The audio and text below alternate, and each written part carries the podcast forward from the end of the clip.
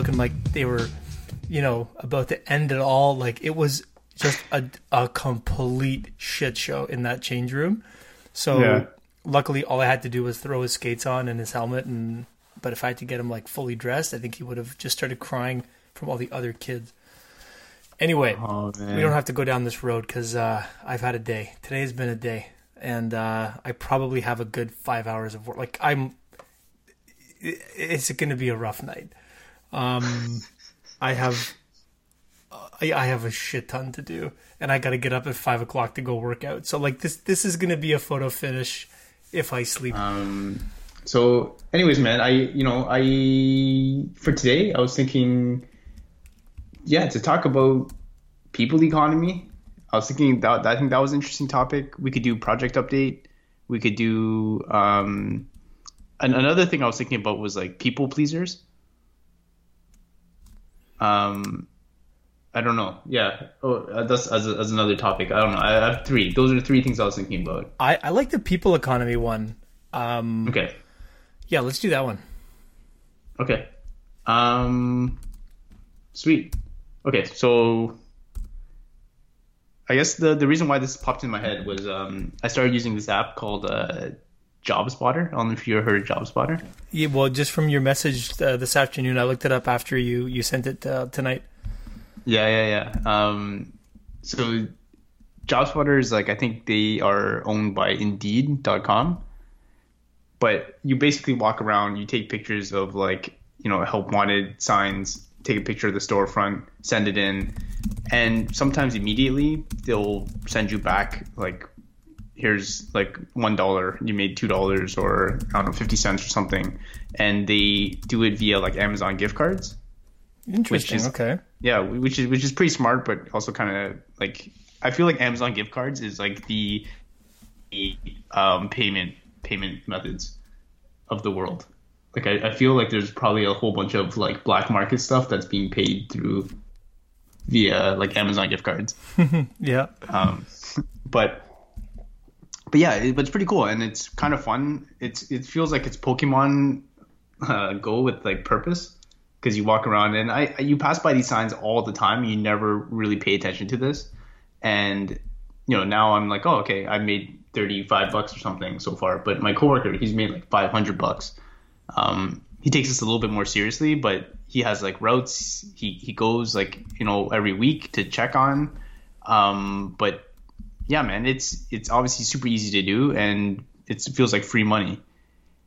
Um, but yeah, and then and then obviously, you know, when I was in um, Seattle, I was hearing about like uh, you, you see like the, you know those scooters. Uh, scooters haven't become a thing in Toronto yet, but in like Seattle SF, obviously you see these like everywhere, like just these uh, Lime scooters or bird scooters, and they're electric scooters, but um, there's a whole other economy of people at nighttime who take these, bring it home, charge them, put them back on the street. So people have to find these. You get, I think, the harder to find ones, the ones that haven't been charged for a longer period, pay out better as well. So it honestly feels it's like a, honestly like a scavenger hunt where you take home, charge it, and uh, you find these, take it home, charge it, and you get paid off these. Um, but it's just interesting because then you, you you know you, there's obviously the Ubers of the world, the Lyfts of the world, the Airbnbs and stuff. But um, yeah, I'm not I'm not sure where I was going to go with this, but uh, I, I just thought it'd be cool to just chat about it with you. Yeah, no, it's it's timely because I was just in Raleigh, North Carolina, and they have uh, they just got bird not too long ago. So it was a really interesting. Sorry, um, you you uh, you cut out there. What'd you say? Oh, sorry. So I just got back from Raleigh, North Carolina. And uh, shout out to Raleigh, all my people that I met there. Stay safe with this hurricane coming.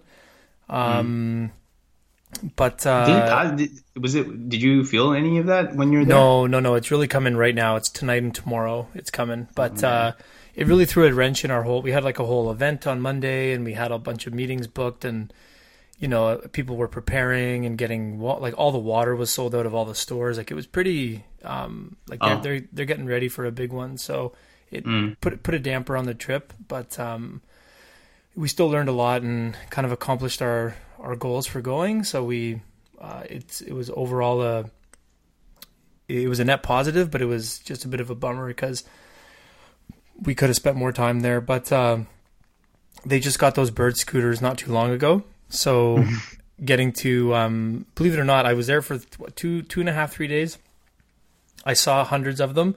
I didn't actually end up riding one because everywhere I needed to go was really really close, and the one time I tried to. Um, uh, I had to upload my driver's license. Yeah, yeah, And you I- gotta make an account and stuff. Yeah. Yeah, and I forgot it at the at the Airbnb, and I just whatever didn't bother. But the funny thing was, my my partner uh, Yusuf was there, and he was there for a week before me, and he was using them all the time, and he just loved them. He was uh, he was doing like visits to all these retailers and really just selling Hubba door to door, basically. So he was just cruising along, and he was telling me about this charging model. And that night we had a late dinner reservation and we were walking to dinner and this guy was loading up this uh what do you call it? Like kind of like a moving truck. Not not like a 16 footer but a, Yeah, a, t- a yeah. 10 footer and he's loading these up with Yeah. birds. And we didn't talk to him because uh i don't know there's some sketchy people.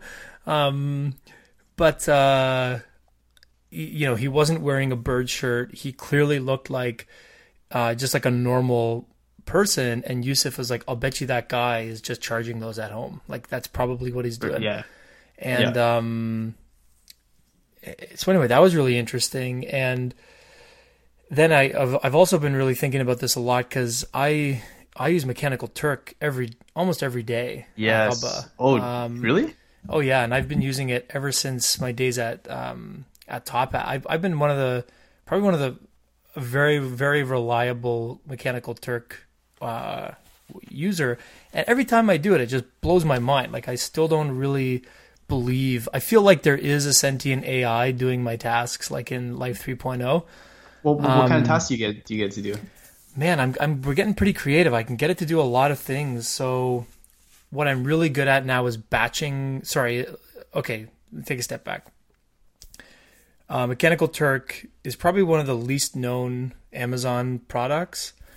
It's a uh, a system that lets you post very specific jobs. So there's a whole categorization. You can't post any job, um, but you can post a pretty wide range of simple tasks. So the one I use is uh, at Hubba we have a, a very high bar for who we want to spend money on. From like if I'm sending you a sample or if I'm going to call you and really like put you on my list of okay, I'm going to sell you Hubba. So a good example is you know take the New York Manhattan region. It's probably 600 independent health or convenience or drug stores, but really there's only 50 that I really want to send $300 sample boxes to. Um, Right. So what I'll do is I'll get my co-ops to uh, uh, kind of go through Yelp and go through Google and find a bunch of Yelp URLs, and then I pass those URLs to Mechanical Turk, and uh, they do two things for me. The first one is just get me address and and phone number stuff that Yelp now blocks with like you- you can't build scrapers anymore for Yelp. They they block um, they block robot traffic, so you have to. Uh, it's it's just easier to pay someone ten cents to go and get the address. So they literally just open up Mechanical Turk. This job pops up, says Kent is going to pay you 10 cents to click on this link and copy the address from this page to this form. And then they do it, and then they go next, and they get 10 cents. Um, How, how many links are you talking about here? oh, five, 600 a week? So is it more? Is it more work to even set up this job than it is No. to? No, no, it's Really? so easy. We have like a Chrome plugin, and no, it's it's really. Uh, I mean, it's pretty streamlined. Like this is like we do this a lot, so I've built a whole workflow around it. But the Oh, cool. really exciting thing with Turk, though, now that I've I've kind of unlocked this potential, is I'm trying to. Okay, so the the neat thing with Turk is you can get it to you can say, okay, I want. Uh, sorry, let me take one step back. One of the most underappreciated aspects of this AI machine learning world is that an AI is only as good as the training data that you feed it. So Google, for example, you can upload a picture and it'll tell you there's a cup, there's a cat, there's a this, there's a mm-hmm. that. Mm-hmm. They What's use this cat? What's this cup feeling? How's this What's cat? that? What, what emotion is this cup? Yeah, yeah, emoting exactly. now? Yeah, yeah, yeah. and they use Turk and services like it to now Google has its like probably its own process for this, but you could easily train. Um, so image classification is the most popular. Uh, it's called a hit on Mechanical Turk. So you upload a whole bunch of URLs of images, and then you say uh, what's in this image, and then people just say what's in it, and then you feed that data into your into your uh, mental or your your neural network, and then you can build an image classifier. So that got me thinking. Now, okay, but then you need to build in redundancy because what if you you send that to 500 idiots and or 500 spammers because there's a lot of spammers on on Hit as well on Turk as well. So what if they all say that uh, you give them a picture of a taxi cab in New York and they all say it's the Eiffel Tower? Um, now your data is all fucked. So for those tasks, you can do redundancy. So you can say, I want seven independent people to do this one task. And then it handles making sure that seven people do the one task, right? yeah. Okay, all that set up to say that I'm now trying to use Turk to say, okay, almost like Bitcoin, I'm trying to use like a blockchain metaphor where it's like, what if I ask a more complicated question that Turk is normally not good at? So now I've started testing it saying, I give it a product, like um, one of the products that we sell at Hubba is called Paleo Prime. It's this cookie, it's a paleo cookie. So I give them a picture of a product and a picture of of a store. And I say, "Do you think this store would sell this product?" That's a really high level question to ask someone who has no context of what's the store and what's the product, right? Yeah, it's yeah. just they're just looking at pictures and saying, "Oh, Yeah. yeah, maybe I, I could see that." Like, whereas like if you so if you put it in like a health store, the packaging looks really nice, and you, people would say yes. You put it in like a convenience store, people would say no. So what I've started doing is I'm like, okay, but I want 20 independent hits on this. And then I have a piece of software now hmm. that I feed the results of Turk into, and I only keep the results where there's over 12 confirmations of, of like, so I only process it if 12 people said yes. So it's kind of like Right. Bitcoin where you only process a transaction if 12 people confirm the transaction. So it's really cool because now and it's working like that kind of works um so uh, we're now pushing ourselves to be like what else can we do with this thing like can we start building these really complicated um human level So systems that we normally wouldn't be able to do So now that it answers this, though, you take this, you feed it. So now you're like, okay, this is a store that might reliably want or need to carry uh, Paleo Prime cookies, and then Correct. I'm going to call them.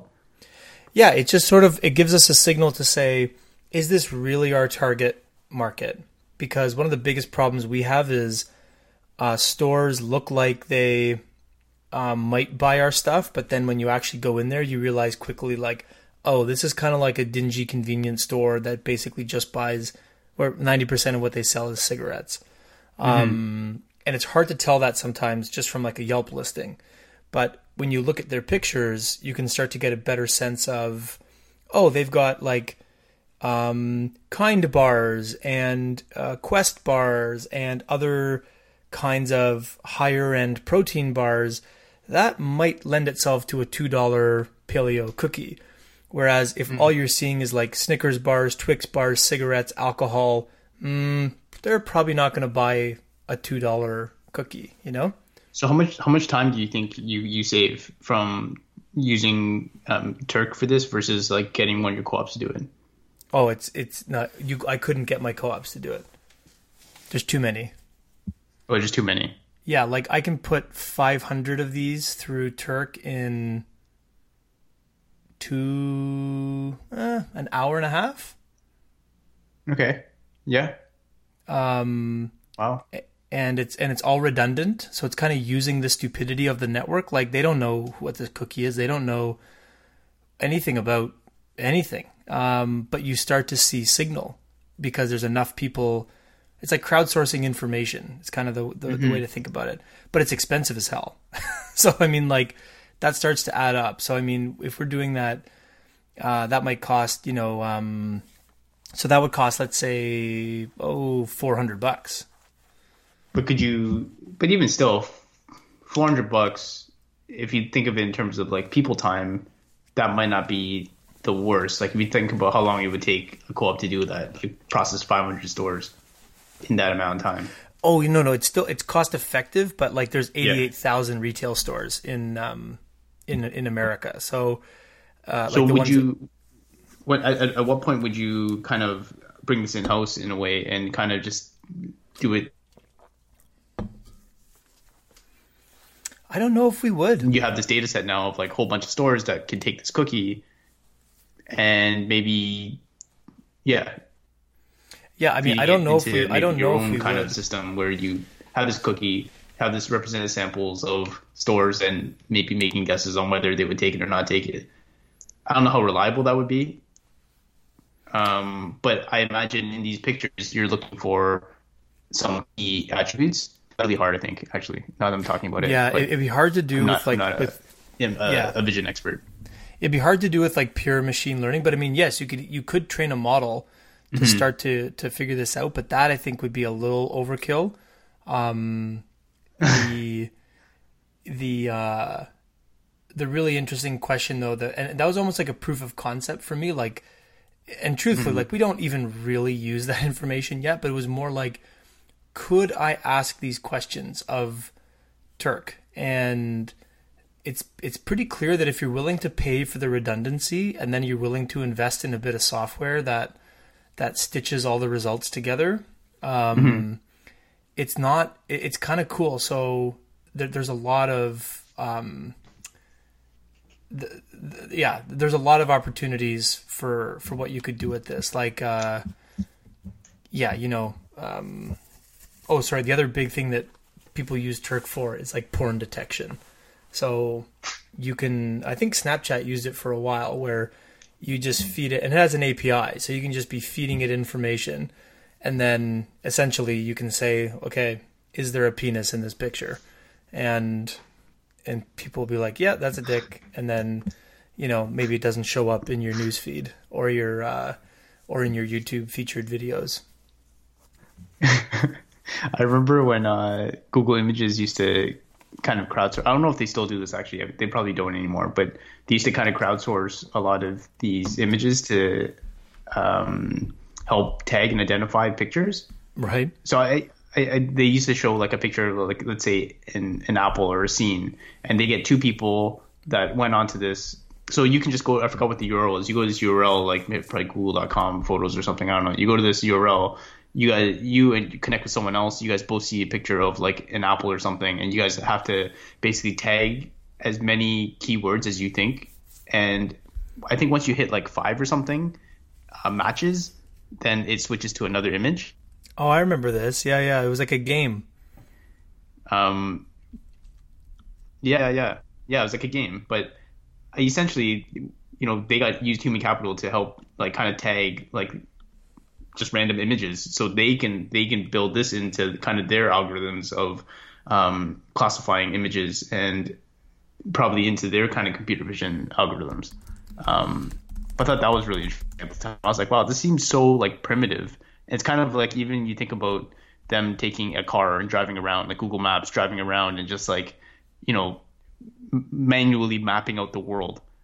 And it seems like such a like a, like an arduous kind of labor intensive task, but after you have that base of information, all that stuff you can there's open so much potential what you can do with it.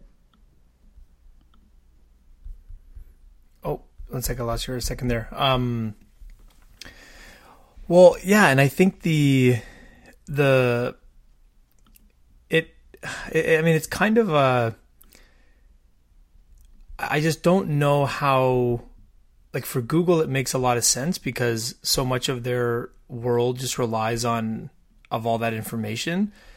Uh, Even at Hubba, like you're right. I think a lot of times you really have to ask yourself: is um, you know, could could a co-op do this, or is there an easier way to to kind of do it? But what what I like about um, you know something like a Mechanical Turk is that the alternative would normally be like, oh, I'm going to write a piece of software to do this, and Turk is kind of that good check on. No, it's this is a task that's just much easier for a human to do, and you're going to spend so much time trying to write software for this. Um, like why what why bother? Like just um, just just run this through Mechanical Turk. That's the part of it that I really that I really like. There's like a, a, a class of problems that just lends itself to this kind of work. Hmm.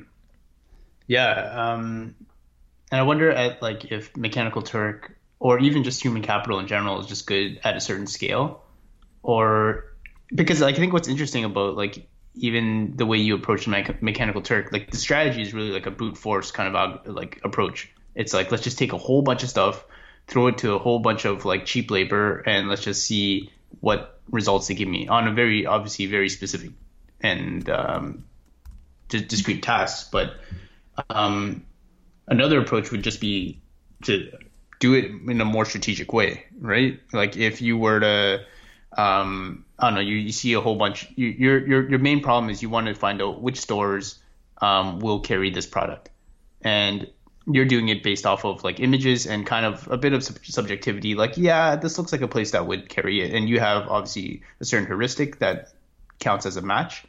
But when i don't know another approach might be like yeah okay so this cookie is really popular it seems in these kind of cities. So we're just going to target these kind of places in these more kind of um, uh, wealthy areas. And your list of like twenty thousand stores gets suddenly whittled down to like two hundred or something.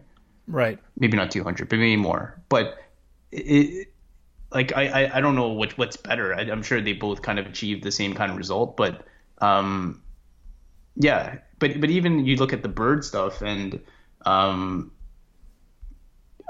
even JobSpotter to a certain extent. I wonder if there is a different approach, or is getting people to do it really the optimal way. I think in the early days it, it is. It, it's it's um so like another uh another example um I'm trying to think of one that hmm I probably shouldn't talk about. There's one I was going to talk about, and I'm like, ah, I probably shouldn't talk about it. Um, hmm. I think that.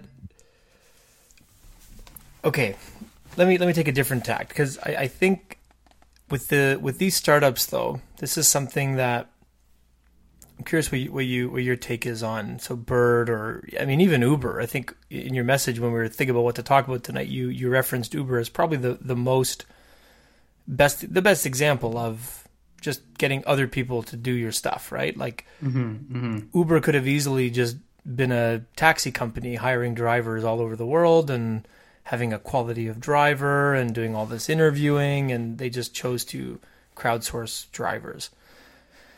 And there's no way they would have been able to do what they're doing if they hadn't have done that. But and maybe this is like a dick move, and some people have accused me of of being making this like a dick move, but when I'm in an Uber, often I will ask the driver if they expect to keep driving with Uber for the next 10 years.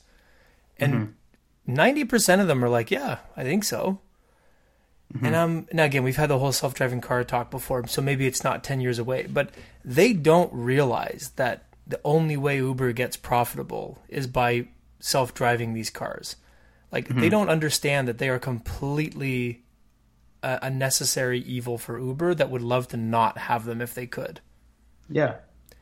And I wonder though if that's obviously it's kind of deliberate.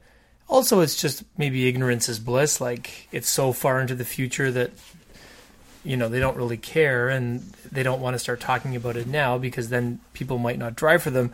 But isn't it kind of weird that a lot of these networks are?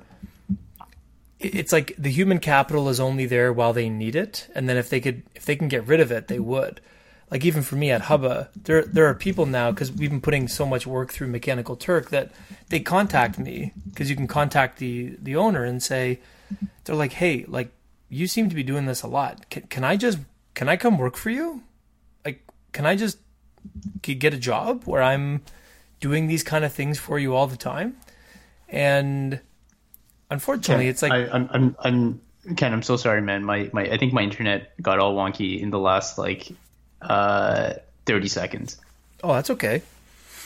Um, no, I was just saying that uh, the. Uh, do you think like do you think it's weird that people are do, do they knowingly know that they're being replaced and um I was saying that with Mechanical Turk, I get people who message me after doing these these projects for Hubba who say, "Can you just hire me? Like, I'll, I'll do this for you outside of Mechanical Turk. Like, I Yeah. would rather not. Like, just you seem to have a lot of this kind of work. Can I just do this for you?" And unfortunately, it's like, no, not really. Like, I I don't want one person to do it. I want the network to do it. That's why I'm using this service. Um, and but at the same time, if I had a way of doing this with with software, I I would I would absolutely automate this and not pay them to do it. So, and going back to like the Life 3.0 conversation we had around AI and whatever, one day a lot of these tasks are easily going to be done by by some kind of an AI or, or smart system, and mm-hmm. that this whole economy will also just disappear.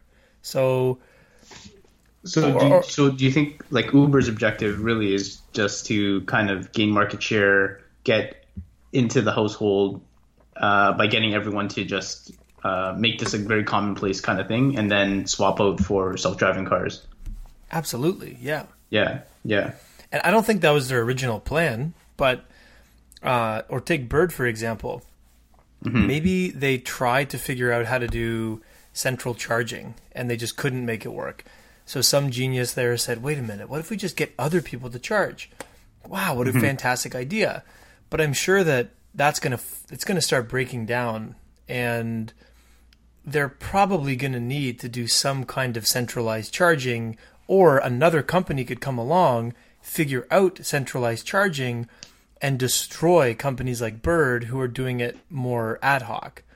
And so eventually, and again, I don't know much about their business, but my, my guess would be that, um, you know, to use Tesla as an example, you know, say what you want about their problems. I mean, they one of the biggest assets they have is they've invested in this supercharge network from New York to California now. So if they had have relied on like, yeah, hey, you can just charge at other guys' houses, like Airbnb Yeah. for your Tesla. Yeah, yeah, that's yeah, a that's yeah. a total option that they could have they could have I'm sure they talked about that. But it just doesn't make sense when you um for for all the right reasons and then um But then I- even for, for, for Bird, like, it- but the cost of that is like, and even for Tesla, it's like the infrastructure cost, right? You have to now own or rent these kind of land uh, plots all around the world, or not all around the world, but like, you know, all around, at least in the US or something, for like Bird, for example. And then you have to have some tech that needs to be sit there and be maintained and like, um, you know, that that's expensive as well. Yeah, but what if it's um what if it becomes some kind of a competitive advantage down the line to like don't you think it leaves them exposed to have somebody come along and and figure it out? Or, or, or again this might be a bad example. Central, uh, decentralized charging might be the answer for this. Um but it I, I just wonder if these are if these are economies that are growing out of necessity or out of opportunity or out of lack of opportunity. Like we couldn't figure it out, so we let the network do it. You know, we um uh I, I don't know if that makes sense. Does that make sense? Yeah, yeah, yeah. No, for sure. I'm just trying to think like, is there almost like a class of these jobs that make sense for this kind of strategy versus ones that are really just opportunistic and they're waiting for the robot to come to kind of take it all over. You know? Yeah, that's- that's a good point. Because even something like like even like Airbnb, right? Like it Airbnb, you kind of need it needs to be someone else's house in a way, right? Because well, people own property, and property is really the capital that's being shared, right? Yeah, I do. I don't know if I would put Airbnb in the same class as okay. because I think like with with with Bird or well, yeah, I mean it's closer to Uber. Like Bird is interesting because they're providing the scooters, so it's not your scooter that you're lending out to somebody else. It's like they are seeding the world with infrastructure, cheap cheap infrastructure. Like the, the mm-hmm. scooters mm-hmm. are not very advanced. And in fact, one of the crazier things that we were looking up when we were there is how most of them are already hacked. So you actually don't have to pay to use them. There's apps that you can use to jailbreak them. And people go yeah. along just jailbreaking these things and it's, uh, it's so can you imagine running this company and you're like we just provided this amazing service and then knowing that 50 to 60% of your scooters that you just dropped in this city a month ago are all jailbreaked and 35% of people are riding around on them for free like it's such a weird um I, I don't know i find that so fucked up that our natural instinct is to just cheat these amazing systems like pirating music or pirating movies. Like I just we don't have to get into that yeah. conversation again, but yeah, I um yeah, I find it it's it's really sad to me that that's our that we're not willing to you know to pay, but um anyway, I no, think yeah, yeah. Uh, I think with um with Airbnb and Uber, at least it's your property that you're that you're choosing to, you know, uh, make money. Yeah, but even when of. even when I'm charging these birds, like it's eating my electricity, unless I live in like a condo again, I can you know, or and and all my say power or whatever is baked into my my maintenance fees or something, and I'm charging them. That's that's a kind of different story, but. You know, if, if I take it to my home, like I'm, I'm, I, I got to pay for that like, electricity bill, right? But I mean, I'm, I'm sure people have done like it must be cash flow positive, right? People have done that math. Yeah, yeah, yeah. But again, um, like maybe they haven't too. Like you know, you you would think so, but imagine right now if you didn't understand and you're like, "Oh, we can make money mining Bitcoin," and then you start setting up a Bitcoin rig and yeah. you start making Bitcoin. You're like, "Man, we're gonna be rich," and then you know, you just someone tells you, "Ah, well, no, you're actually losing money every minute." Oh, oh shit! But then, like, and then, and then it's also like you know when you talk about like the if it's an opportunistic thing, you know, oh let's just get uh, allow people to kind of charge at other people's houses or something, and it's an opportunistic thing because you couldn't set up centralized charging. But it's also now it becomes this whole other system that you're having to kind of maintain as well, right? Um, like even if it is just getting the word out to all these people getting them to kind of charge you have to figure out like a whole pricing plan for all these or, or, sorry like a payment plan for all these people. There's probably like accounting for like surge surge times where electricity is more expensive and cheaper um, incentivizing people to find them and charge them in such a way. Like you end up building this whole other team around it in the effort of initially trying to save money, but maybe in the long run you end up spending more money. Mm, that's interesting. I don't know what your what your what your other options are though. If you, um, I mean, I think that's just got to be what they're what they're working on when they create the idea. Like I'm sure that, um, you know, it's no different than Uber having a growth team for customers and a growth team for drivers. Maybe Bird yeah, has a growth yeah. growth team for yeah. chargers and a growth team for um for for riders. They probably do. Yeah. Um, but I guess when I when you think of it that way, then I'm like maybe it wasn't. It's not really just an opportunistic thing. Maybe it really is like this is part of the plan. This is we kind of need this to happen. Yeah, yeah, it's baked right into the um, yeah, and who knows? I mean, maybe birds, you know, Tesla like 50 year vision is that they're all going to run on solar power and then there'll be no need to charge them. And yeah, yeah. they they couldn't do that now, so they have to do this weird kind of charging thing, but the goal is that in 5 years, you know, the solar power is good enough that in most cities in North America, like, you know, they can run on mm-hmm. solar power and um you, you know, and then all of a sudden, two years later, you know, Tesla or GM buys them for a gigantic sum. I don't know. Have they already been bought? I can't remember. Which one's Bird? Has Bird been bought by someone? Bird's got. I, didn't- I didn't even know that. Really? I think I'll I thought. Bird was it Lyft. Didn't someone buy Bird? I'll look it up right now.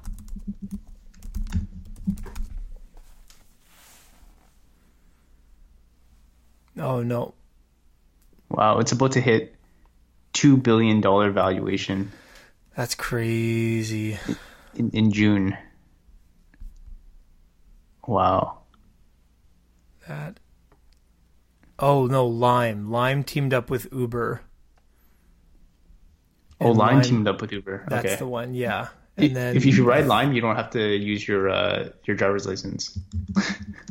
actually, you can just get on. Yeah, I, I think so. I think yeah, you don't for signing up or creating an account. Yeah.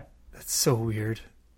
well, that's what's scary too, because then like I- I, think that the the funny thing about these other apps and these hidden economies is just the the the effects that start happening whether you know it or not. Like, you know, so the positive of Uber is drinking and driving goes way down. I don't think they really thought that was gonna.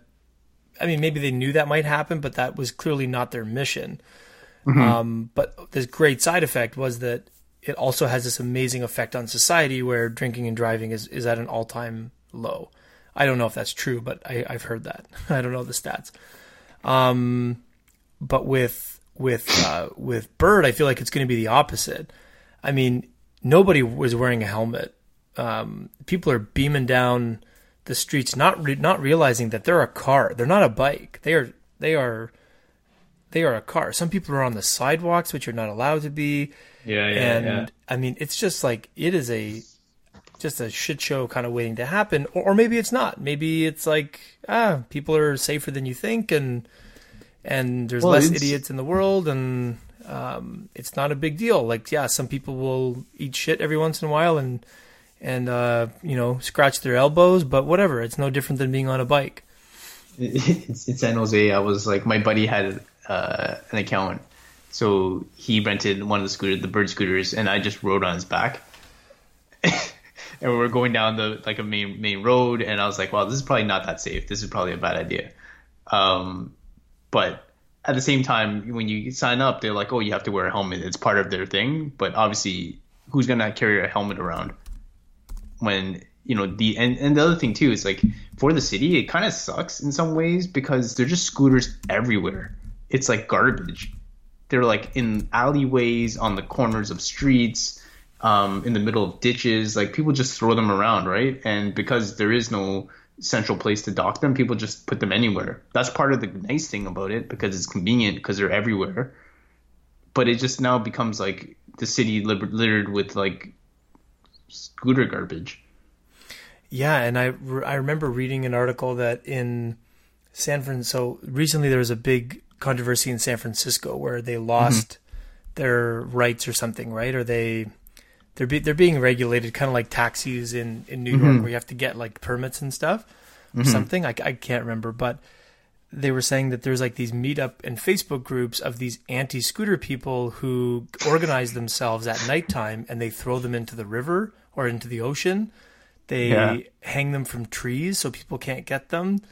They've just vandal like they break them. They smash the um the chips on them so they won't activate. Like it's uh you know, it's such a weird uh That sounds hilarious, but I, I, I can see, I can see that. Yeah, Yeah, yeah, for sure. And um I, I don't know if this is like taking in a, in a different uh no, it's kind of taking a different direction because you you I, I won't go there, but you you mentioned something in your in your message that I thought was kind of interesting about I'm more interested in these information uh like how do you how do you harness human thought power? So you mentioned, um, you know, uh, like you know, there's thousands of homeless people in Toronto, and why couldn't you equip them with some kind of a task where they would be able to, you know, move around in their day, but collect but earn but earn value? Like, is there some Yeah. task that they can do that adds value that is not onerous and that is not going to affect their uh, their life in a negative way? Only like a net Mm-hmm. positive. Um, and But yeah, yeah. Because there's there's so much money to be had, like everywhere. If you think about it, like even just this idea of the human capital stuff and people, you know, doing Mechanical Turk. Obviously, not a ton of money there, but you know, Mechanical Turk. There's like stuff we talked about, Job Spotter. Or if a homeless person were to, for example, find like bird scooters and find a place to charge them, somehow potentially he could, he or she could make a, a lot of money or make more money than they might be making right now. Um, but it's like, what are almost like the barriers for this person that make it hard? Like, what what what's the table stakes for you to kind of qualify? Do you have to be almost of a certain standing to even? You have to obviously have like a phone. You have to have like a I guess a credit card or um, some way of redeeming maybe you know re- redeeming payment for these places um, for these services and stuff. I, I, I wonder. I don't know. Um, but it feels like a, a missed opportunity here. Yeah, because I think part of the, um, I remember for um, for our masters, uh, one of our thesis classes, we had to do uh, design tech for homeless people. We spent a whole semester designing. Were you in that class? I can't remember. Mm, maybe not. No, it was one of the KMDI ones, and uh, it was super interesting. Like we had to go out there and we had to get 20 hours of interviews with homeless people and um, like design technology for them. Mm-hmm. So the two most popular ones were were like banks. So designing um, how do you get how do you how do you get a person to bank when they don't have ID and all that stuff, and because and, and there's like some just I guess what I'm trying to say is there's some very fundamental payment problems that come up like they don't have bank accounts, they don't have credit cards, they don't have um, there's a lot of barriers to to solving that, but uh, sorry to, to getting that kind of a of a system going, but the uh, there's definitely there's there's got to be something there's got to be something there, and I mean an idea that I've always been playing around with that I feel like would work. I just don't know how or how to execute it. Is this idea? I think we I don't know if we talked about. Um, I have this like love affair with this idea of scientific conscription that um, instead of like mandatory military service, everybody should be should have to do mandatory uh, academic or like scientific service.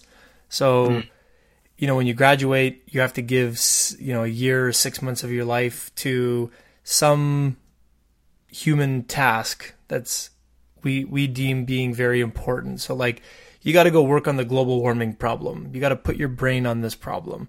Even though you're completely unqualified and have no idea what you're doing, you got to try to f- add a centimeter to the race of global warming or something. Hmm. And or like people in prison. There are a lot of people sitting in prison all day reading books or I don't know what people are doing in prison, but could we be giving them really hard problems to just try to solve? Like, here is a very challenging um, social problem. Just think about it for years if you want to, or organize groups where you can think, and we'll pay you. We will, we will um, have some kind of a, a way to compensate you for your time where you may as well be productive for society while you're kind of unable to contribute in a in a physical way. Um, and again, I, I just No, don't know. I, that- that- yeah, that, that's that's interesting. I do wonder if it is that's hard to do because the problems themselves are inherently hard and not well defined, and that's why stuff like Mechanical Turk work because it's very discrete and very specific. So you know, if obviously the ideal of it is great, but if you wanted somebody to, um, you know, move a societal problem forward by a centimeter, it's an open problem. It's an open question, right? And I feel that's very hard for people to kind of respond in that way, unless they're maybe incentivized in a very meaningful fashion, at least to them. Do, do you know what I mean? Oh yeah, Like- no, and that's why every, every time I've tried to think think about this a bit more, it gets mm-hmm. very obviously there's like thousands of holes, but the the the kind of inspiration for this is that my favorite one of my favorite movie kind of scenes. I feel like we've probably mentioned it a few times here already, where Apollo thirteen, the guy comes into the room, he dumps a bunch of shit on a table and says, "We have to get this," and it's like a round tube into this, and it's like a square mm-hmm. and he's like, and we have all of this, you know, and like we can only use these materials. And I feel like there's got to be discrete, very hard problems like that. yeah, yeah. where But even even but even like that, I think that like as long as you have enough parameters on that problem, I feel you can get some interesting answers. Yeah, yeah. Like you could, or like I love this story. I don't know if it's just like a folklore, but this um, NASA scientist or something was explaining this really complicated satellite docking procedure to this group of like two or three uh, grade two or 3s and he explained that this satellite was going to bump into this rock and like pick up this rock. And and he kind of in passing made a joke like the you know the problem we're trying to solve though is in space there's this thing called conservation of momentum. So when the satellite bumps into the rock the rock bumps itself a little further and there's nothing there's no air resistance. So then the satellite has to move a little closer and then it bumps in and like they just keep they can't actually grab a hold of this thing and mm-hmm. one of the kids is like well why don't you just put a piece of velcro on it and they were like, "Holy shit, we could just put a piece of Velcro on it," and that's what they did. I'm pretty sure this is a real story. Yeah. I'm gonna I'm gonna fact check this, but it's like, yeah, why don't you just put a fucking piece of Velcro on it? Like, why didn't we think of that? And Yeah, yeah, there's gotta be hundreds of thousands of those kinds of eureka moments where they're not scientists, they're not PhDs, but can you just tap into this collective problem solving apparatus Yeah, of humanity sure, and like Yeah.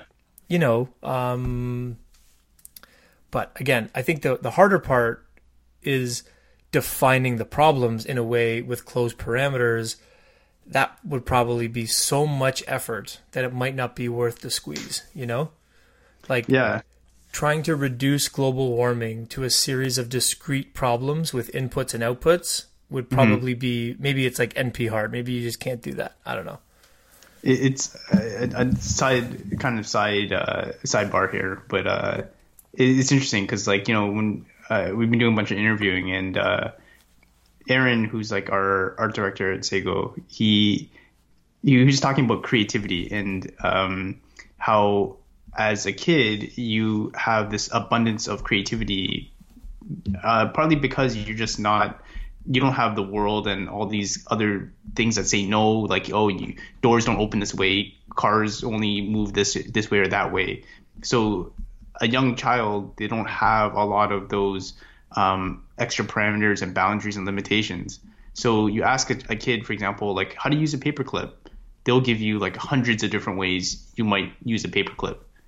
Whereas you give it to an adult, um, they're like you clip paper with it. That's all it does. That's what you do with the paper clip. right and but it's it's interesting right because like you know it, it's almost like as you become an expert in a space or in a thing you almost see less answers to a problem Absolutely. Like um the one time my dad and I were driving home from the cottage and I just said like, "Hey, just for fun, I, I wanted to like field test this idea. I was like, "Hey, just for fun, like let's try to like invent a new form of power." he's like he's like, "What?" I'm like like let's just like think about like how would if we had to like generate power, we couldn't use the sun, we couldn't use gas, we couldn't use coal. Like, well, how would we do it? Like and you know it's a six hour drive so this like i'm like this will kill like a nice hour and um and like we actually came up with an answer. So like our idea was what if the road was made out of tiny little springs? And then every time cars drove over the road it would create like a little bit of kinetic energy by the springs being pushed down. And uh maybe that could like turn a turbine that could boil some water that could you know um and again i have no idea. That's probably wrong on a thousand levels like there's probably no way that that would work. Um, but like maybe if you get maybe if there was a, a group of people providing hundreds of those kind of ideas and then a scientist who knows what the hell they're talking about could just sit there and be like crap crap crap crap Yeah, oh, swipe right, hmm. swipe left. Yeah, yeah, yeah. yeah like Yeah. interesting okay yeah i mean maybe nah no crap crap you know? Um Yeah.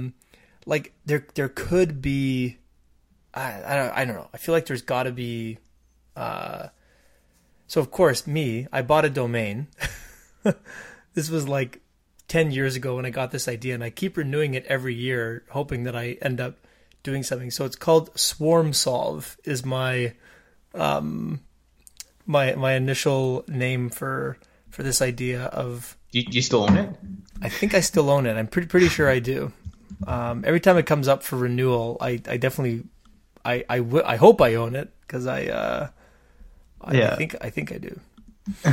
but um but, but again like uh sorry sorry for that for that tangent but there's there's there's definitely like in probably in Canada too but I, Amer- they everyone seems to kind of pick on America it's like you've got all these people who are unemployed and but they do have phones and they do have internet connections and they do have um you know so it's like you know i think of um you know uh, netflix for example has an army of people who all they do is watch movies and tag them at certain points so Yeah. you know, like this actor came into the screen. Brad Pitt entered at, you know, seven minutes and 30 seconds or whatever. Or, you know, what you told me about the sports industry where you've got, you know, okay, this person is going to watch LeBron James and count how many steps he takes or to count how many Yeah. shots Yeah. he, he throws. Like, so there's like these very, these tasks that you could program a machine to do, but, um, you know how do you how do you leverage that entire and really if you look at uber's advertising and i'm sure bird's advertising they're targeting that group like don't have a job? Great. You have one now. Like do you have a car? You got a job kind of thing. And there's there's got to be another whole class of of jobs that um, people like that can do without having to drive because a lot of people just don't want to want to drive around their car.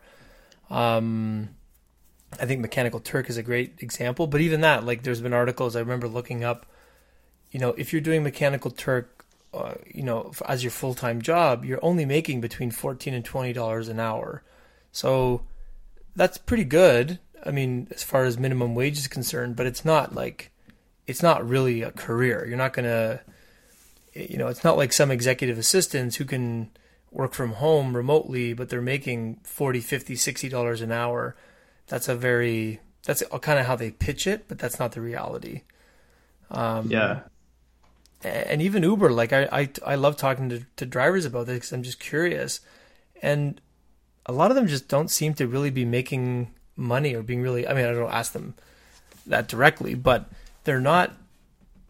Um, like I, I, just don't think it's a sustainable model. I think that I don't know. It's like they everyone kind of knows, but isn't saying that eventually it's the But- bottom's going to fall out of this, and it's just going to be. I, I, But I, know. guess I, I guess a lot of people do this for the flexibility, right?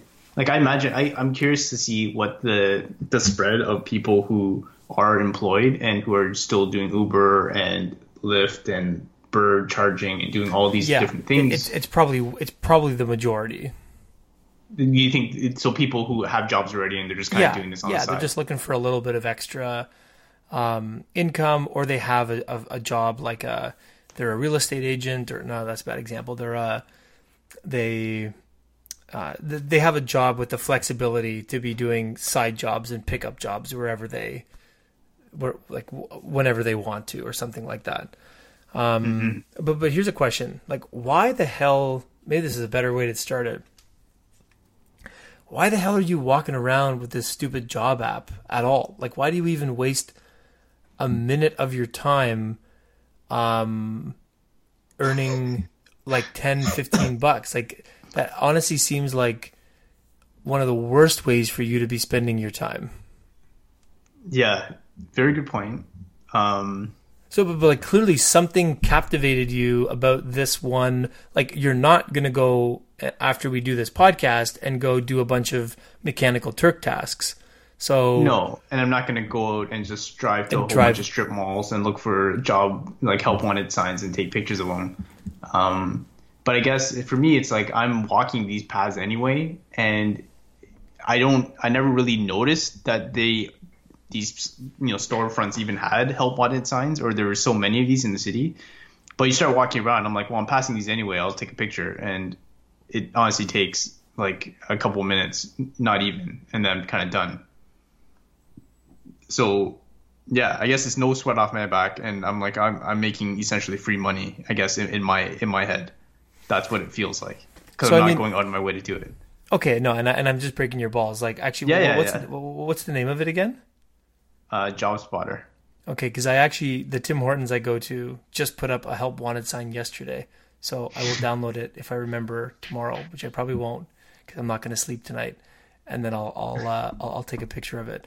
But so here's an interesting. I could totally see this being a um an entire app that Hubba would probably buy and or use and or build one day. So we would love to know what every store is selling. So I want to know what products um, Noah's health food store at King and Spadina is mm-hmm. selling. Mm-hmm. So I could mm-hmm. imagine that we would have an app where you would go in and you would check in that you're in Noah's. So we'd use some kind of a API to just validate that you are actually physically there. And then like if you take pictures of their inventory, um, or scan their barcodes or something, we would pay you for that information. And we'd probably pay you pretty well for that information. But I think that Noah's would eventually kick you out of the store or something. Like it's it's a very intrusive kind of a, an activity. Um, Well, or or I would just even flip that and say like, uh, I'm looking for this Paleo Prime bar. Just take a picture of a store, take a picture of it in the store, and take a picture of the store that carries it. But you offer a high enough bounty where it makes sense for people to go out of the way and kind of scavenger this. Oh, that's interesting. Yeah. So you would say like, um, so let's say we knew a proxy product, which is kind of what we're doing with this Turk imaging. So if you sell this other, um, not Quest bars, but there's another kind of Quest bar or another kind of uh, protein bar called like a One bar, and um, so it's like it shows that you've just done a little bit more homework. So Quest bar is so popular now; it's just like having you know, water in your store. But mm-hmm. if you got the one bar, it means like you either have a distributor or a broker who is a little more savvy, or you mm-hmm. just kind of know that this is a different, more high end because it's like 50 cents more than a Quest bar. So, yeah. we could say go take a picture of every store in Toronto that sells one bars. Yeah. Take a picture of it on the shelf. Take a picture Yeah. of it at the store. Yep. We treat just like job spotter. You have GPS location. We we know that you're at the same place. And It's actually uh, a really good idea. We should maybe do this. yeah. Like we, Yeah. we would we would use this. Like Hubba would use this. We could sell it to uh, Ben if you're listening. Uh, Nick and I are going to spin this off and then sell it to you. So get ready to get ready to buy. Pony up. Um, yeah, no. so I mean that that's actually a great idea, and we would we would use that, and that's not something you could do with Turk. So um, the, the, I think the only tricky part, and I think this is interesting even with Job Spotter, is like how. So when you take a picture and you locate a job, you get um, points. So points then translate to dollars. I don't know what the conversion rate is, but some places give you more points than others. And I wonder, I, I imagine part of that algorithm is based off like the saturation of how many other people have taken this picture. So if if, if it's been reported like a hundred times, you're not going to get that much for it. Whereas if you find a rare one, you probably get paid out more. But you would then have to figure out a bit of that kind of payment plan or uh, payment, um, uh, yeah, schedule or whatever. Hmm, That's interesting. I mean, an, another um, another interesting model on this is so I'm surprised LinkedIn has never done this before. um, so one of my earlier startups that I uh, was involved in, we tried to do this and very unsuccessfully. Um, but we had this uh, product, or we had this company that we created called uh, Prospect Linker, and mm. it was kind of a, a take on LinkedIn. But the idea was that why um, uh, okay so the idea was actually no sorry this was viewpointer not prospect linker. So the idea was like if i have a question if i ask a question to to to my network so so jelly was the close so there's an app called jelly which you can get. I think it's still out there. It's created by biz stone one of the one of the twitter co-founders that does this the closest if you kind of want to see what a very similar idea to what we were thinking of was, which is like you take a picture of something or you, you ask Jelly a question and then the network gives you an answer. So it's it's not like Quora where it's a Q&A site, more like Yahoo Answers. This is like a social network where you full of people who like answering questions. So, you know, you would take a picture of a plant or take a picture of a bug or take a picture of of a, a piece of graffiti. It's a, kind of picture based. And then you just ask your network, like, what artist made this? And then as people are sitting there, they just scroll through and they're like, oh, I know who made that. And then they're like, you know, Banksy or something, right? But there's no points, mm. there's no reward. It's all just kind of an altruistic network of asking and answering. So mm-hmm. ours was um, you had to answer three questions before you could ask a question. So that was kind of how we tried to seed our network with answers instead of um, just all questions. So you had to give back before you could ask. And our ultimate idea was to do something like um, I'm trying to get in contact with Nick Shim. Um, hmm. Surely through the network of networks of networks of networks of this of my friends, someone knows Nick Shim, and and and I'm willing to pay five hundred dollars to to get in contact with Nick Shim. So almost this mm. bounty system for getting into contact with people.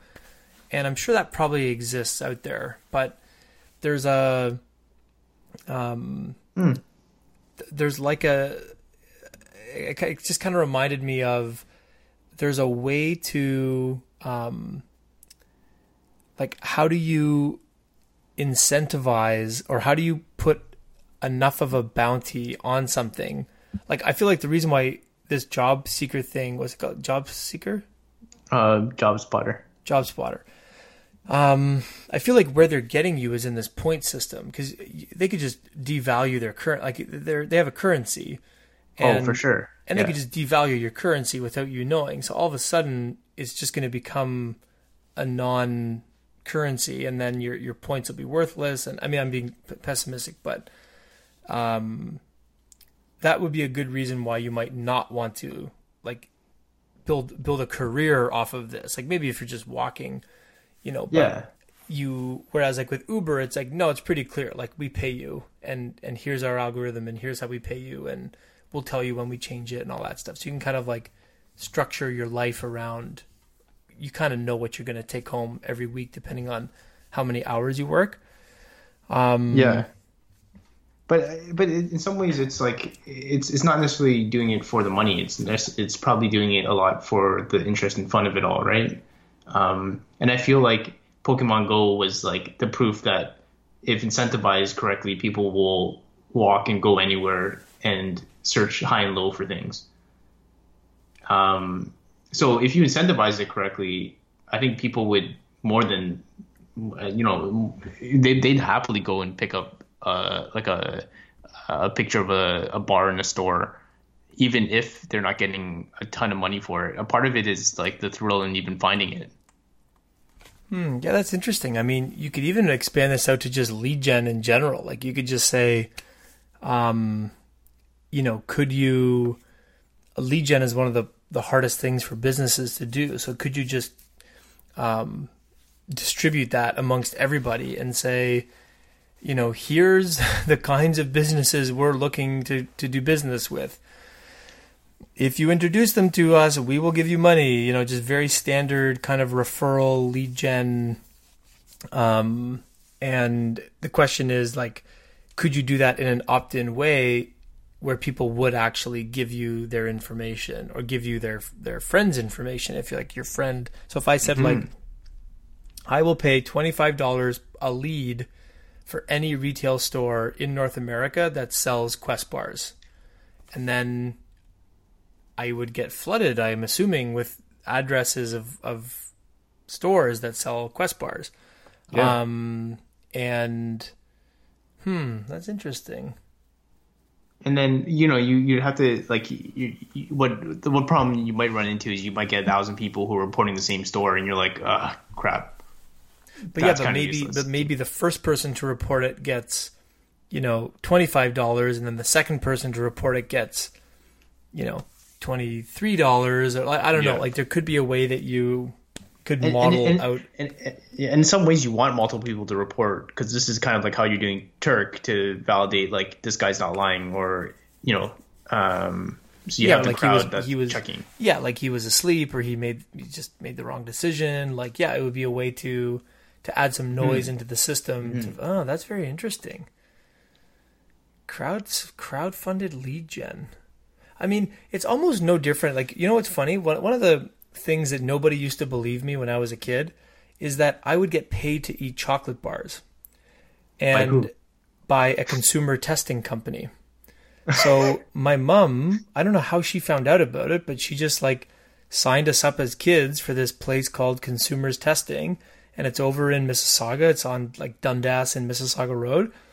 Uh, it's right in Mississauga, and like every once in a while, they just call up call up my mom and be like, "Hey, you know, um, Kellogg's is testing a new cereal, and uh, you know, can Kent and Heather come down to, you know, uh, book an appointment to come down and see us? So we'd go to this place. They'd give us a bowl of the cereal. We'd eat it. We'd fill out a questionnaire, and we get fifty bucks. Like that's that simple. Yeah. Um, and that idea has always been interesting. Where I'm the kind of weirdo that kind of likes commercials because I think I'm in the industry of marketing and advertising and I am like more than happy to listen to a good commercial or I'm like I want to be told what to buy if it's a good product and I, I want to mm-hmm. know if it's a good product and I want you to tell me that like why I, why should I want this so I always wondered like could you just opt well would people opt in to watch commercials and and would they opt into advertising so I feel like there's a subclass of people who are more than happy to watch commercials or oh yeah get, you know get exposed to advertising. So yeah. what if you could just target those people and then let them um kind of tell their friends about what to so I mean you could you could argue this is kind of like what influencer marketing is on on Instagram. Mm-hmm. Um but I think it's that's almost too deliberate. There'd be something more organic about this, where you know um, you would just almost like a gigantic affiliate network where you would have an easy way of referring people to things and getting paid for that those referrals. Yeah, um, and I guess that stuff has been around, right? Like you talk about, like I don't know, like Tupperware salesman or knife salesman, or you know, um, all that stuff. Like you you could like you get people to buy stuff and you get you get a cut of that and you pay that up. You're I don't know if it's a, it's probably like a bit of a pyramid, but you know, so that stuff existed, right? And it existed for for years. Yeah, it's like what's the digital equivalent of a pyramid scheme? How do we how do we uh how do we cash in on this uh what's the digital equivalent of door to door knife knife salesman? Yeah, so it's like you would seed out like um, here's here's a keto bar that I want to sell. Uh, give me give me back like a hundred people. Give me their emails who are really serious prospective buyers of this. Yeah, and then if would, they would buy that, it, I'll the, give you. I'll yeah. yeah. I'll give you um, uh, upside. Like I'll uh, yeah, and, and, I mean, I, I, think as long as you get, like you're right, as long as you get the incentives right, there's no reason why these things shouldn't work. But then you just get the problem of who's going to make the app that curates all these things, because there's going to be so many of these programs out there. Like, you know, there'll be there'll be Job Spotter, there'll be this, there'll be that, there'll be the thing we just talked about. So you almost mm. need like a meta app to organize all of these gig economy jobs and then you can decide like which one is it's like those websites that aggregate credit card uh, promos and stuff like that like you'd have a whole Yeah, other yeah, economy yeah. of just like you should do if you're in a city like this you should do job spotter because no one's done it yet and you can make all this money. But um but if you live in like New York, you should do Hubba's program because Hubba is paying top dollar for product shots or something, you know. Um, and No, uh, it's interesting, and yeah, like I, I, I do wonder if, and I was thinking about this actually, um, not specifically for the gen stuff, but you know, if you had a mechanical Turk equivalent, but for another very kind of discrete kind of task, like if it is going to places and taking pictures of things, and the the, the whole service is built around that, and it's around you know whoever wants to white label this or use this service, we just have a abundance of architecture setup and audience who are willing to do this, and you just farm that out to whoever whoever wants to do it, and we kind of tailor it for that experience. That's interesting. Almost like a physical version of Mechanical Turk. Yeah, exactly. Like yeah. you could do you could do real world tasks. Yeah, um, but but maybe, but I do wonder if those tasks need to be specific or not. So Well, isn't that it, like isn't that like TaskRabbit actually? yeah, but I think TaskRabbit uh, aren't they? It's like pretty generic though, right? Like they try to do everything. I think they've now categorized them into like because um, I was looking at using one in New York for Hubba, and you can really only.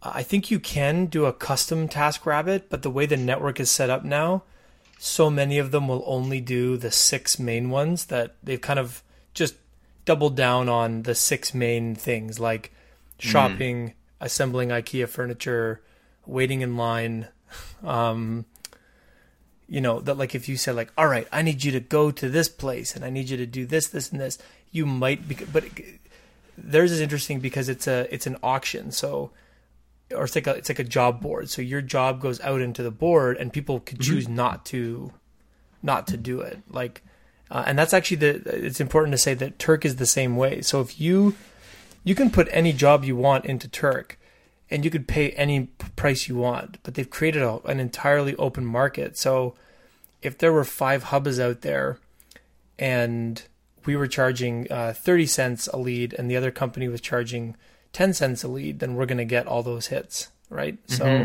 um, it's pretty neat. Like they've created a very free market in there. And you get to know really quickly. Like if I set my my my hit price to a dollar fifty, I can get it done in ten minutes because there's thousands of people clamoring to do my job for a dollar fifty. Whereas if I set it to twenty cents, it might take me nine hours to get that finished. You know. Um, but again, that's great. You're paying for expediency. That's like the ultimate capitalistic efficiency. So you should pay a premium for for for speed. Um, yeah, very interesting. Man, Yeah. I feel like we got another idea here, Bruin.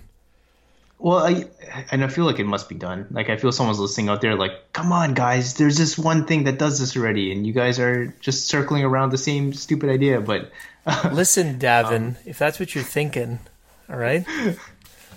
listener number five, listener number five. Number Um, five.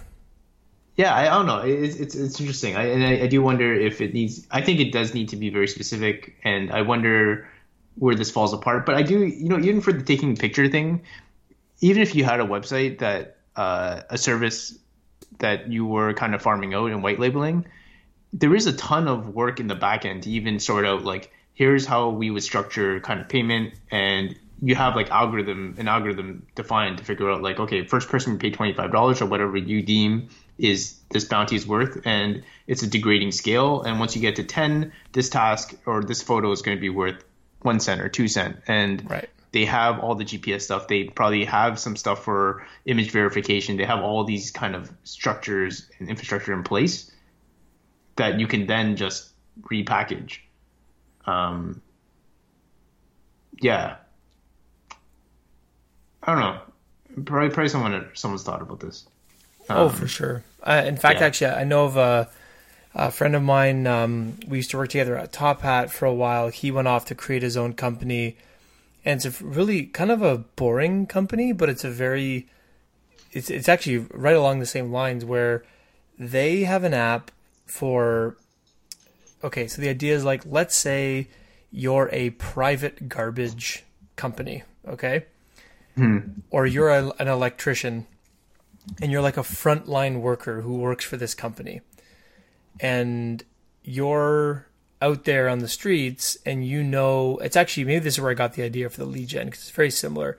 So you kind of know who your target leads are because you work at this company.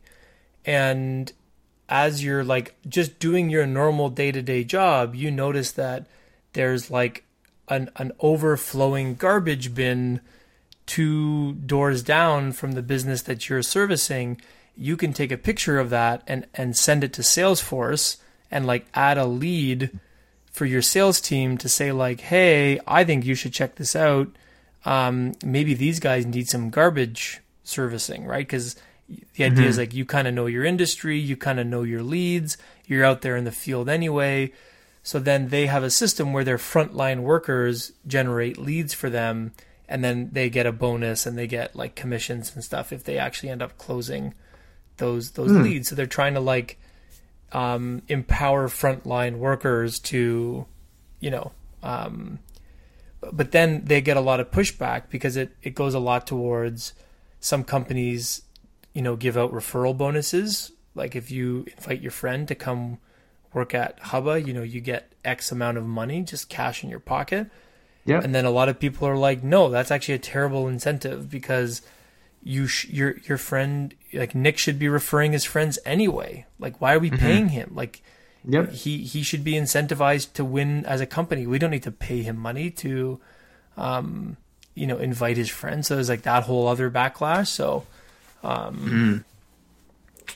yeah, I don't know. It's yeah. very interesting um but I, I guess like the so going back to to kind of round it off like Bird, Uber, what's your take on let's kind of let's keep it on something like bird or lime where do you do you think that the like are, are these are these things gonna keep happening? Like are they scalable? Are we gonna reach a point where it's like peak gig economy where there's just so many options for these people to like you could make money driving uber charging birds taking pictures for hubba job seeker like are we just going to reach some saturation where it's not going to make sense? Or i don't know like like like what's what does this look like in 5 years? I feel i feel this is only going to get bigger uh until the point of the robots taking over. And uh i think some of it's going to go away but i don't know. There I, I just feel there's certain things that the like the mass and having this distributed kind of group of people can do that um, like an AI won't be able to do. Well, you know, and, and in some levels, like we're already doing this with our computers, right? Obviously, with crypto, with like the uh, that SETI program on for the PS uh, three, I think, or was it? I don't know if they do on the PS4, but they use your cycles when you're your um, consoles on standby to kind of try right. to find like alien life forms. Right. Or like the, the um, they would do it for like the protein folding problem and like yeah. things that require like crazy computational power. Yeah. Yeah. So I I, I don't know. I kind of feel this is going to be around for. I, I think it's only going to get bigger in, in, my opinion. But I don't know. You you kind of think the opposite, right? No. I, yeah. I have no idea. And I'm. I also just think that the the AIs are coming probably faster than maybe most people do, or faster than I, I should think they're coming. But mm-hmm. but again, at the same time, I'm, I, I think to um, to like even at Hubba, I mean, I'm not gonna we're not, I'm not gonna actually go build this thing, but if if it existed, we would definitely use it. And you know, if we had, you know, fast forward, fast forward like a year, um, is this something that we would actually look at building in house or something? I mean, it, maybe mm-hmm. if we start really, you know, running low on on. Uh, well, I, I don't know, uh, or, or, maybe it's what we should have done two years ago and taken all this time that we spend trying to qualify and find and, and make sure that these leads are good. Like maybe we could have taken a bird approach to this two years ago and, and solved this whole problem. Maybe. Um,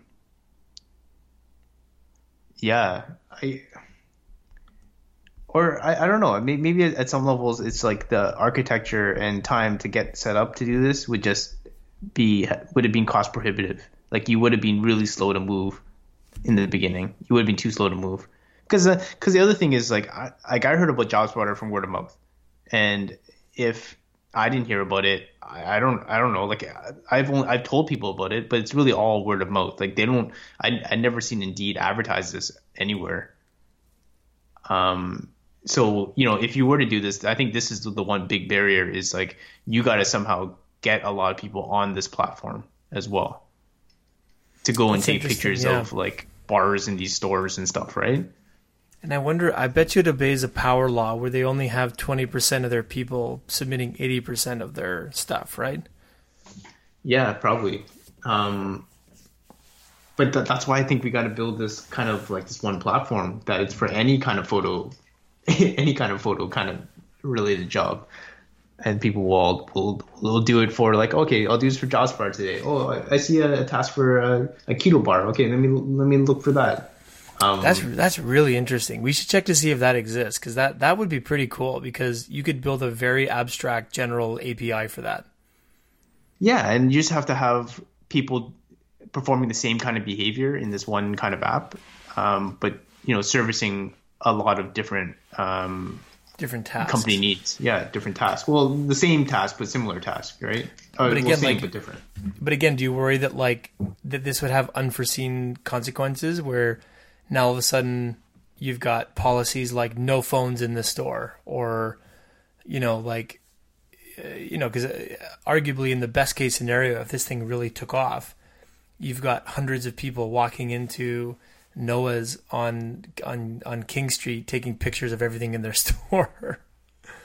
yeah, no, this is true, and um, I think that's the one nice thing about JobSpotter because sometimes I'm outside a store taking a picture of it, and I'm like, these people must think I'm so weird, or what the hell am I doing? But I but would just say like, talk just, to them, yeah. No, but I would just be like, hey, I'm just sharing this job with a friend of mine, right? Or I'm sharing this job with with people. Like I'm trying to solve your inherent problem that you have as a store.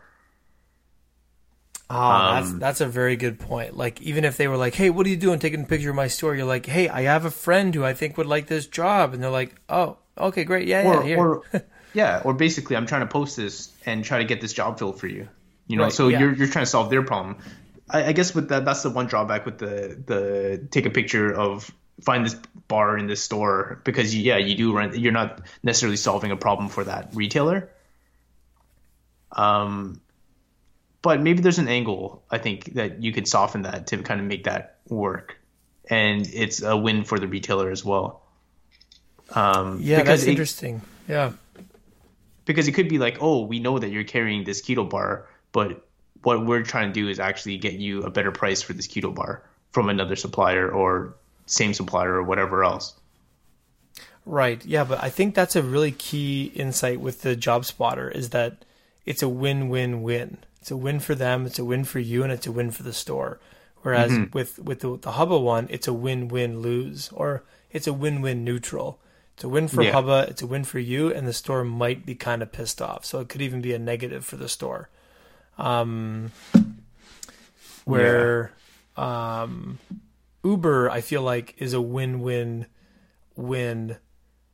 Um, or like a win-win if you take out the whole city effects, right? Which are just a just a byproduct of success. Same with Airbnb. And I think that if any of those other apps had the same level of success, you'd start getting into like legislation on are you allowed to take pictures of a building's outside window? Mm-hmm. Like there there would be a group of people saying no, you should not be able to take pictures of people's outside windows. Um, but that would yeah, be yeah. You know, and I kind of think that the you know having the win win win trifecta is really that's probably a more key thing for adoption. Yeah, because you know if it's a win win lose, you get the people who are like, oh, it's kind of weird. Like I don't want to go into store. Like I'm not. I'm yeah, just like disrupting what if, this what person. if someone what if someone asks me what I'm doing? Like, Like even just even just thinking about that right now, that's enough to say this idea probably wouldn't work because hmm. Mm. if you have to think to yourself like, well, what what am I gonna say if someone asks me, like you already feel dirty and it's like, why am I doing this for twenty cents? No way, this isn't worth it. Yeah.